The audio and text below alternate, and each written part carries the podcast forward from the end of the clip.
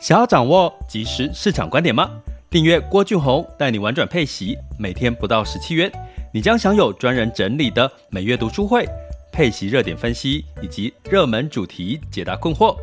不论你想通过基金、ETF、美股或台股打造你的现金流收入，我们都能为您提供支持。点选资讯栏的订阅链接，了解更多。让我陪你一起投资理财。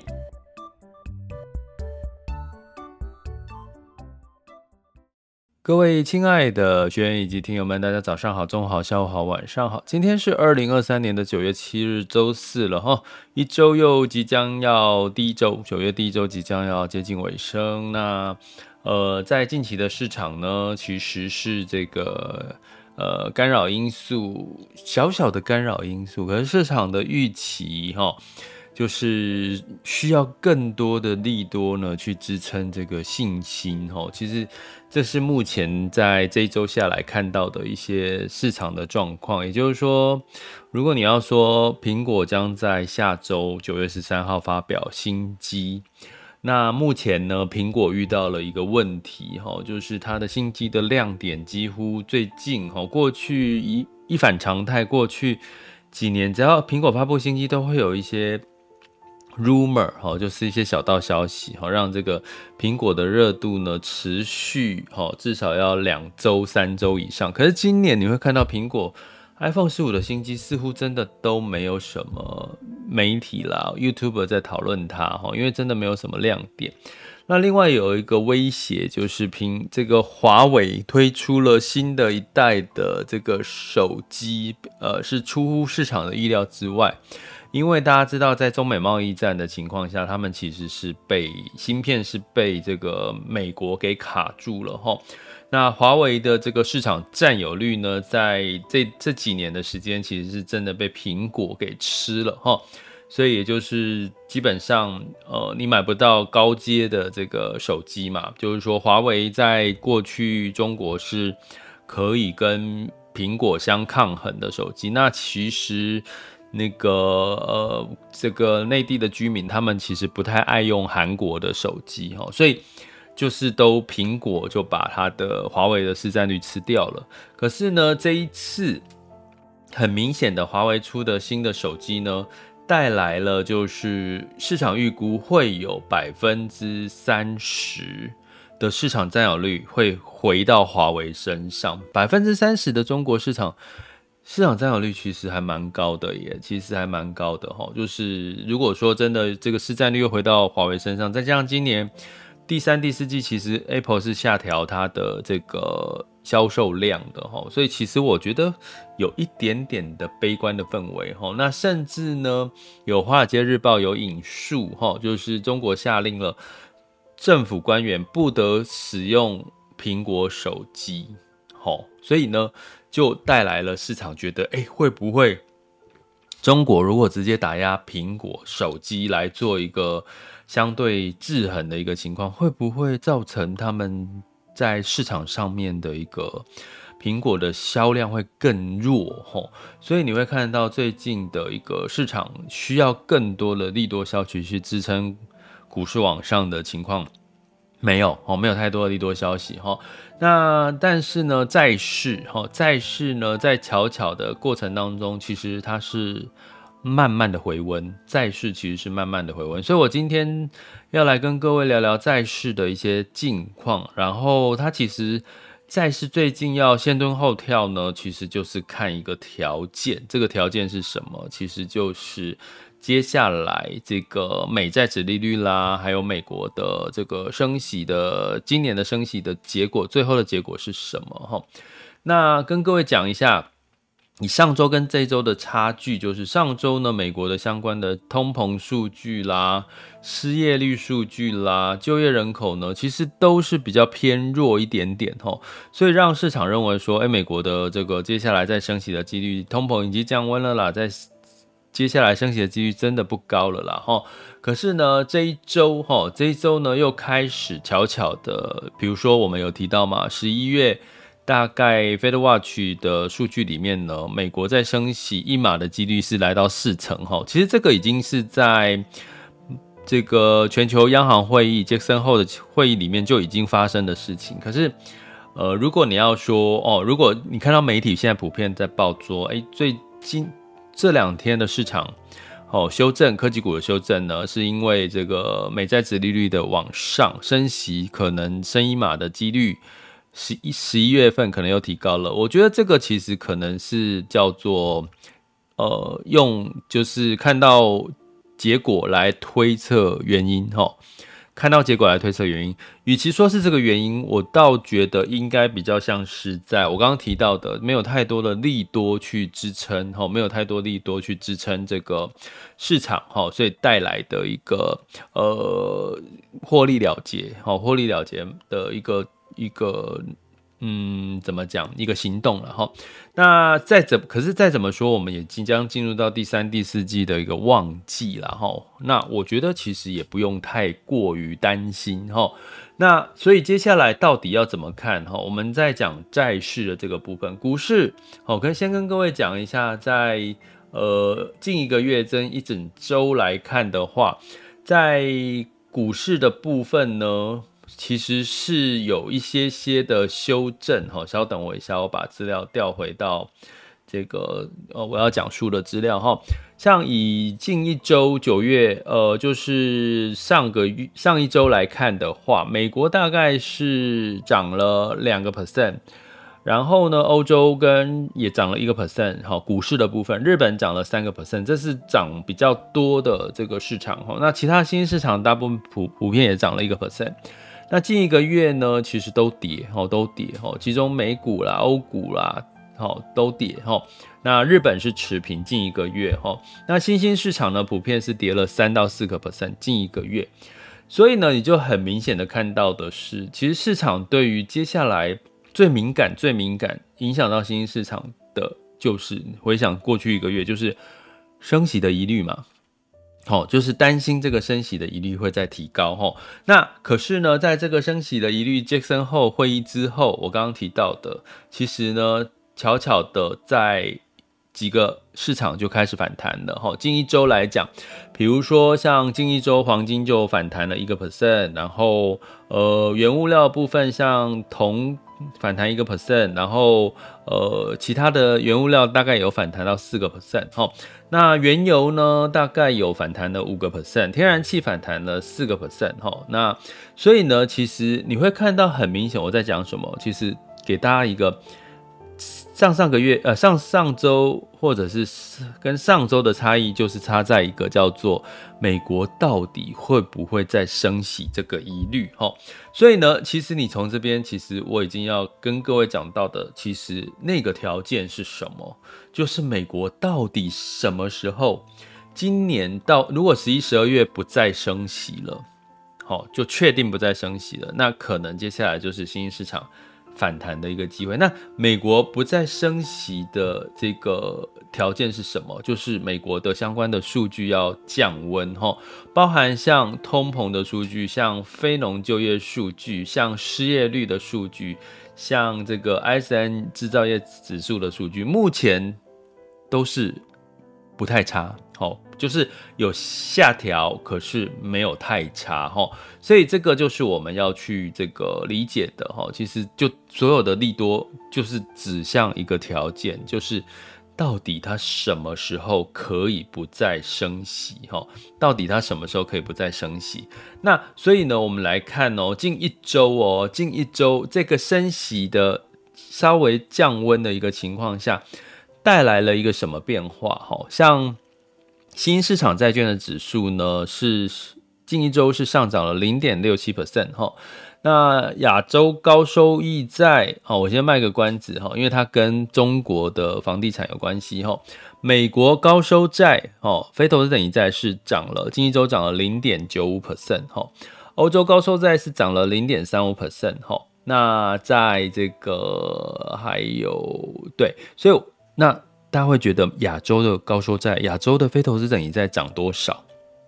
告诉各位，涨了一点四五 percent，涨了一点四五 percent。这代表什么？这代表呢，其实在这个亚洲债里面，其实我有提过，它最大的关键因素就是中国的景气状况哈，因为它里面有很多呃亚洲债里面有很多是中国的房地产债或者是中国的金融股哈，金融股的债哈。那所以呢，你会看到近期中国努力救市的过程当中，诶，亚债反弹了一点四五个 percent 哈。所以呢，你从这件事情来看啊，就是因为这个有有人留言说他想要多听一点零零八八二的一个一个一个呃一个一个内容了哈。但是其实简单来讲，就是你就看中国救市的程度的效果有没有效果。其实是有效的哈，这个有效在于说，其实近期的中国的这个房地产呢，其实是有回温哦，就是八月份的数据是比这个呃，相对来讲，对比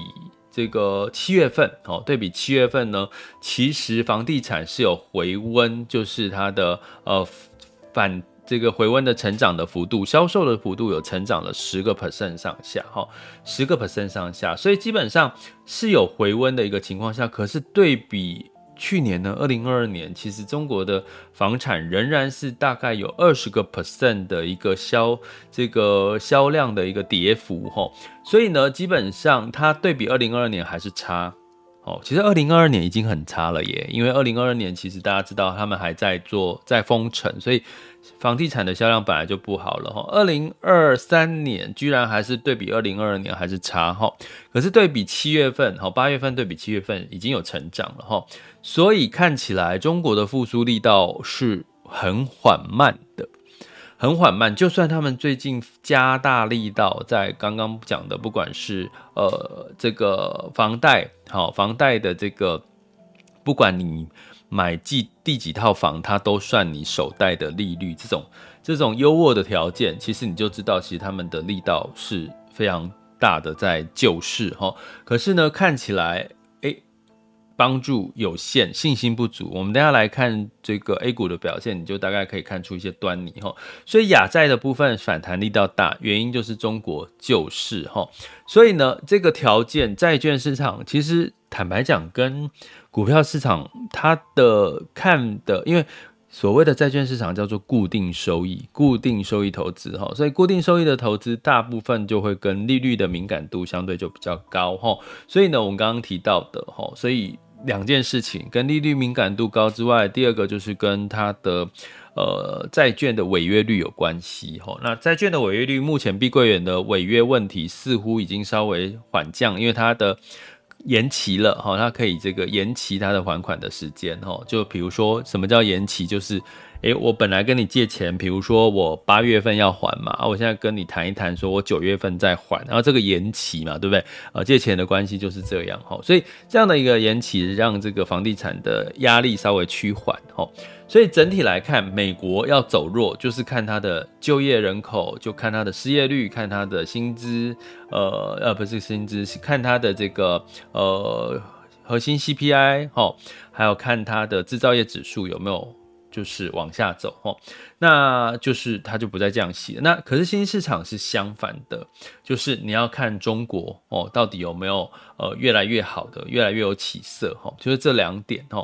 所以呢，我们这样子来看呢，目前看起来哈，目前看起来其实债券的市场，债券的市场，我先跟各位大概分享一下债券的市场的一个情况哈。呃，刚刚有提到嘛，其实这一周其实是近一周，其实新兴市场债其实是是往上走的哈，是在反弹的。原因就是升息的疑虑其实真的慢慢的降降温了，但是有另外一个条件，就是它的基本面。是不是有开始好转？那我刚刚举中国的例子，其实大家也知道，其实中国的相关的呃财报，像我再举一个例好了，因为中国在呃七八月份就是发布了它的半年报，哦，企业的半年报。其实多数的半年报，从基础建设，或者是像比如说呃一些原物料题材，哈，像中海油，哈，它的业务是大幅的成长，哈，像一些中概股呢，像美团啊、百度，它的营收呢，其实也都是逐渐的成长。也就是说，在亚洲的这些比较优质的公司，他们的债券市场的基本面其实是是不错的，哈，所以这也支撑了这个新兴市场。你说它要在有一个基本面有一个大幅度的回落，其实看起来也不容易了，看起来也不容易了哈。所以这个新兴市场在我们看到的一个优势，可是它为什么没有先蹲后跳？我刚刚讲先蹲后跳嘛，因为它被什么压抑了？对，被到底美国十一月会不会再升一码？到底美国十一月升一码之后？会发生什么事情？哈，会有会会不会再升，或者是是不是就开始要讨论降息了？所以这个因素呢，都干扰了这个所谓的非投资等级债跟最重要的新兴市场债的这个呃，接下来已经蹲了一段时间，要不要再往上大幅反弹？因为中国，我刚刚讲中国的这个问题有稍稍的被缓解了它的压力哈。那美国。刚提到它的经济数据不错啊，那你说美国的非投资等级债跟投资等级债问题大不大？诶，那当然看起来就不大了，因为它的基本面，不管是就业人口哈，不管是失业率，其实都微幅的下降，比预期都是差不多哈，或者是稍微呃，甚至比预期好一点哈。所以呢，你去想哈，也就是说，今天如果企业它的这个呃消费能力啦，呃，它的这个企业的景气都还算维持在差不多，其实对于某种程度它的呃债券市场哈，不过公司债哈，投资等级债跟非投资等级债。它的表现，好，当然就不会受到太大的影响，因为它是属于软着陆，哈。那特别要值得一提的是，美国的非投资等级债还有投资等级债里面，哈，真正它的这个反弹力道比较大的叫做这个。呃，Fallen Angel 哈，就是这个堕落天使债哈。所谓的堕落天使债呢，就是我们提到的，它本来发行的时候是投资等级债，然后呢，因为一些景气的关系，它被打落到这个呃非投资等级债。可是它本身的一开始的体质是优质的哈，所以从这个角度来看的话，其实你就不用太过于担心哈，因为刚刚提到的，其实就慢慢在复苏阶段。投资等级债，大家会比较放心，对不对？诶，第二个等级的就是堕落天使债，因为它本来就是好学生，只是因为景气的关系，因为疫情的关系被打落坏学生，所以它近期的反弹力道也不低。最后比较等级比较差的叫非投资等级债，那非投资等级债跟新市场债有一个异曲同工之妙，就是它什么时候要反弹？它什么时候要反弹？当然等到。复苏越来越明确，它就反弹吼。那今年二零二三年给各位一个数据，这些目前反弹力道最大的先后顺序，呃，今年以来哦，就换算到九月一号哦，九月一号到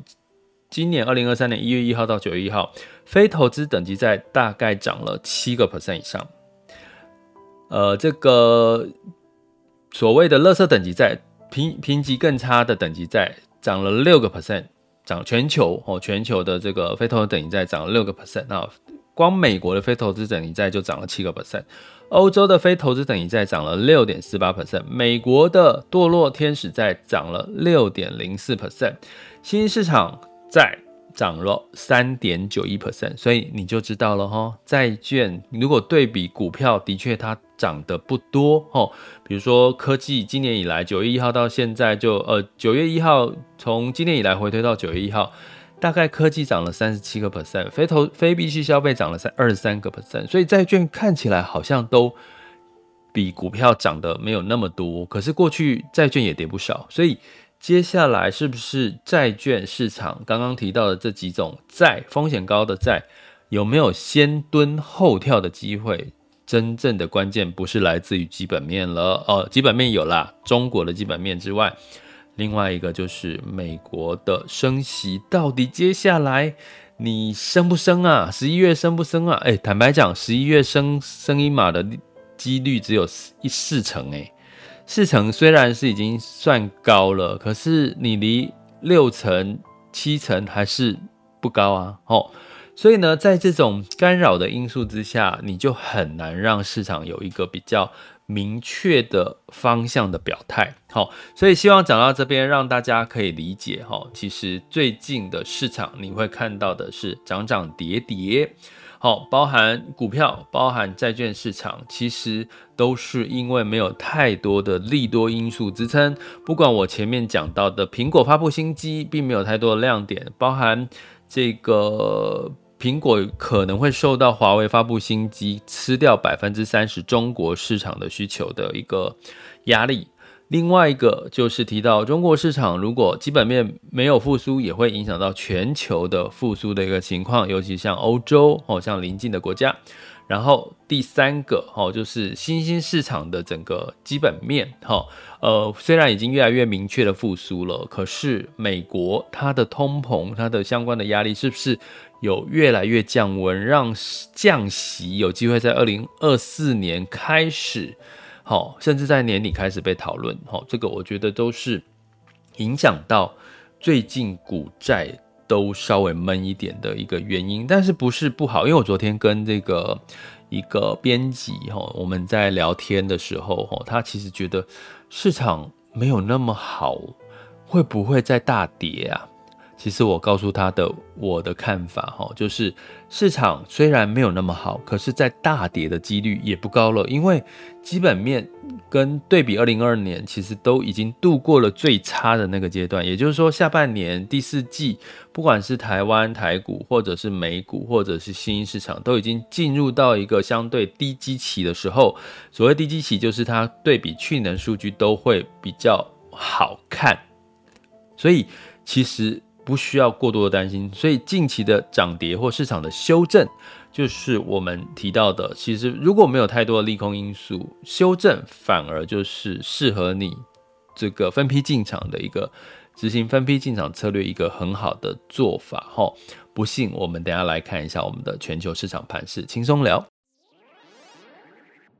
想要掌握即时市场观点吗？订阅郭俊宏带你玩转配息，每天不到十七元。你将享有专人整理的每月读书会、配息热点分析以及热门主题解答困惑。不论你想通过基金、ETF、美股或台股打造你的现金流收入，我们都能为您提供支持。点选资讯栏的订阅链接，了解更多。让我陪你一起投资理财。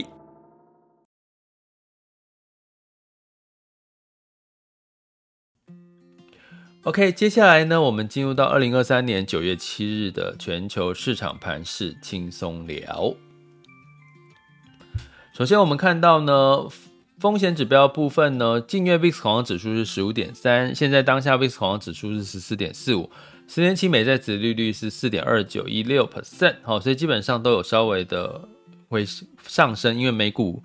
带来修正，带来恐慌嘛，下跌哈，带来恐慌，然后美债殖率往上，因为这个呃短年期的美债殖率也往上走了哈，就代表什么？代表市场预期这个升息再升一码，十一月升一码的几率升温，可是其实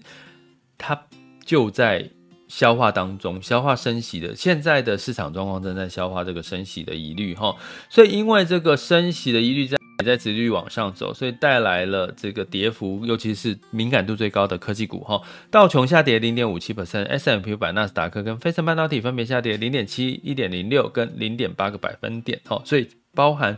苹果跌多，苹果为什么跌多？好，NVIDIA 哈，苹果跌多就是我刚刚讲的哈，它的新机的亮点不足，还有华为。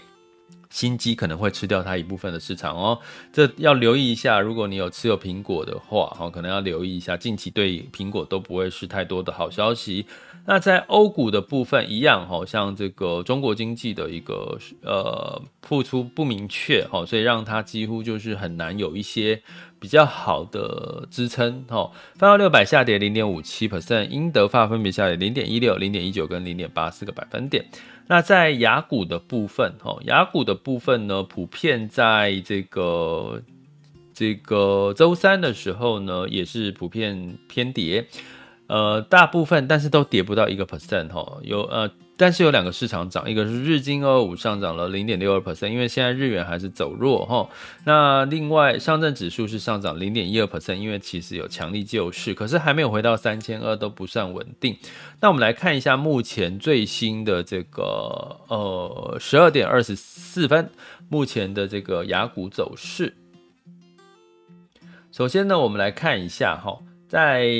台湾加权指数是下跌七十三点，来到一万六千六百四十六十一万六千六百六十四点，哈，下跌零点四四 percent。然后柜买指数下跌零点一四 percent，那原因是这个台积电，哈，台积电是下跌一点零九 percent，来到五百四十四块。然后呢，在这个今天的 AI 类股普遍也小跌，那今天金融股也没有太好的表现，哈，所以基本上都是比较闷的一个情况，哈，那成交量也不高，哈。那就是价跌量缩吼，那就是市场很明显的情绪都在观望。那在这个 A 港股的部分，恒生指数呢下跌零点九五 percent，恒生科技下跌一点四八 percent，上证指数下跌零点五八 percent，来到三千一百三十九点。深圳指数下跌一点二四 percent，这带来什么？代表其实市场 A 股的市场其实。投资人仍然信心不足啦，就是涨了一下，然后就救人赶快出场哦，这样的一个情绪。那日本也终于回落了，日经二五下跌零点二六 percent，健康哈，因为你不要一直涨，其实也是不健康的。那南韩综合指数是下跌零点五三 percent，新加坡海峡是下跌零点二九 percent，所以今天的雅股走势几乎跟这个昨天的美股走势类似。那其实有一个通膨的疑虑，就是最近的油价都在涨哈。十一月份交割的布兰特原油期货是上涨零点六 percent，来到九十点六美元每桶。那原因是这个，就是刚刚提到的，他们在减少供给的这个供应的这个产量哈。那所以这件事情，油价当然有机会助长通膨嘛，对，这是另外一个通膨的原因。那所以呢，这个也是市场会担心的其中一个部分。那金价部分呢就下跌哦，因为金价跟美元是成反比哈。十二月份交割纽约黄金期货下跌零点四 percent，来到一千九百四十四点二美元每盎司哈。那稍微回落的美元跟强势美元货币有关。那美元的货币呢？美元指数来到一百零四点八四一五，美元兑换台币是三十一点九八。哎，美台币又稍快贬破了三十二块钱了。美元兑换人民币更明显是跌到了美元人民币跌到了七点三一六哈，七点三一六其实是人民币又下跌，所以下跌当然不利于股市的走势。那唯一只有日本是相反，日元是呃。来到一百四十七点六一哈，美元兑换日元是一百四十七点六一，但是我们有说过，日元其实是跟其他货币不一样，它的角色定位不一样，所以它是走贬，其实是比较有利于整体的日本市场的一个发展哈。所以你从这边来看，真的没有什么亮点。简单来讲，市场没有什么激励。在向上的亮点，不管你是从基本面，不管你是从呃企业的获利成长，不管你是从到底美国通膨的问题要不要再升息，你都看不到太多的亮点，甚至苹果也看不到亮点。NVIDIA 的亮点已经过了嘛？其实大家知道股市是领先指标，所以但是你回到债市哈，债市其实是缓缓慢慢的，它就像乌龟一样。如果说股票是兔子。债市就像乌龟一样，它慢慢爬，爬，慢爬。所以刚好跟各位提，上近一周其实呃债券市场也是小幅的反弹哈。但是什么时候是它它先蹲后跳的这个机会，就是看这个美国升息的这个节奏状况了哈。所以如果一旦升息不压力减少，开始讨论降息啊，那可能就是许多的债券市场的一个呃利多的重大利多的一个开始了，好吗？这里是郭俊宏，带你玩转配息，给你及时操作观点，关注并订阅我，陪你一起投资理财。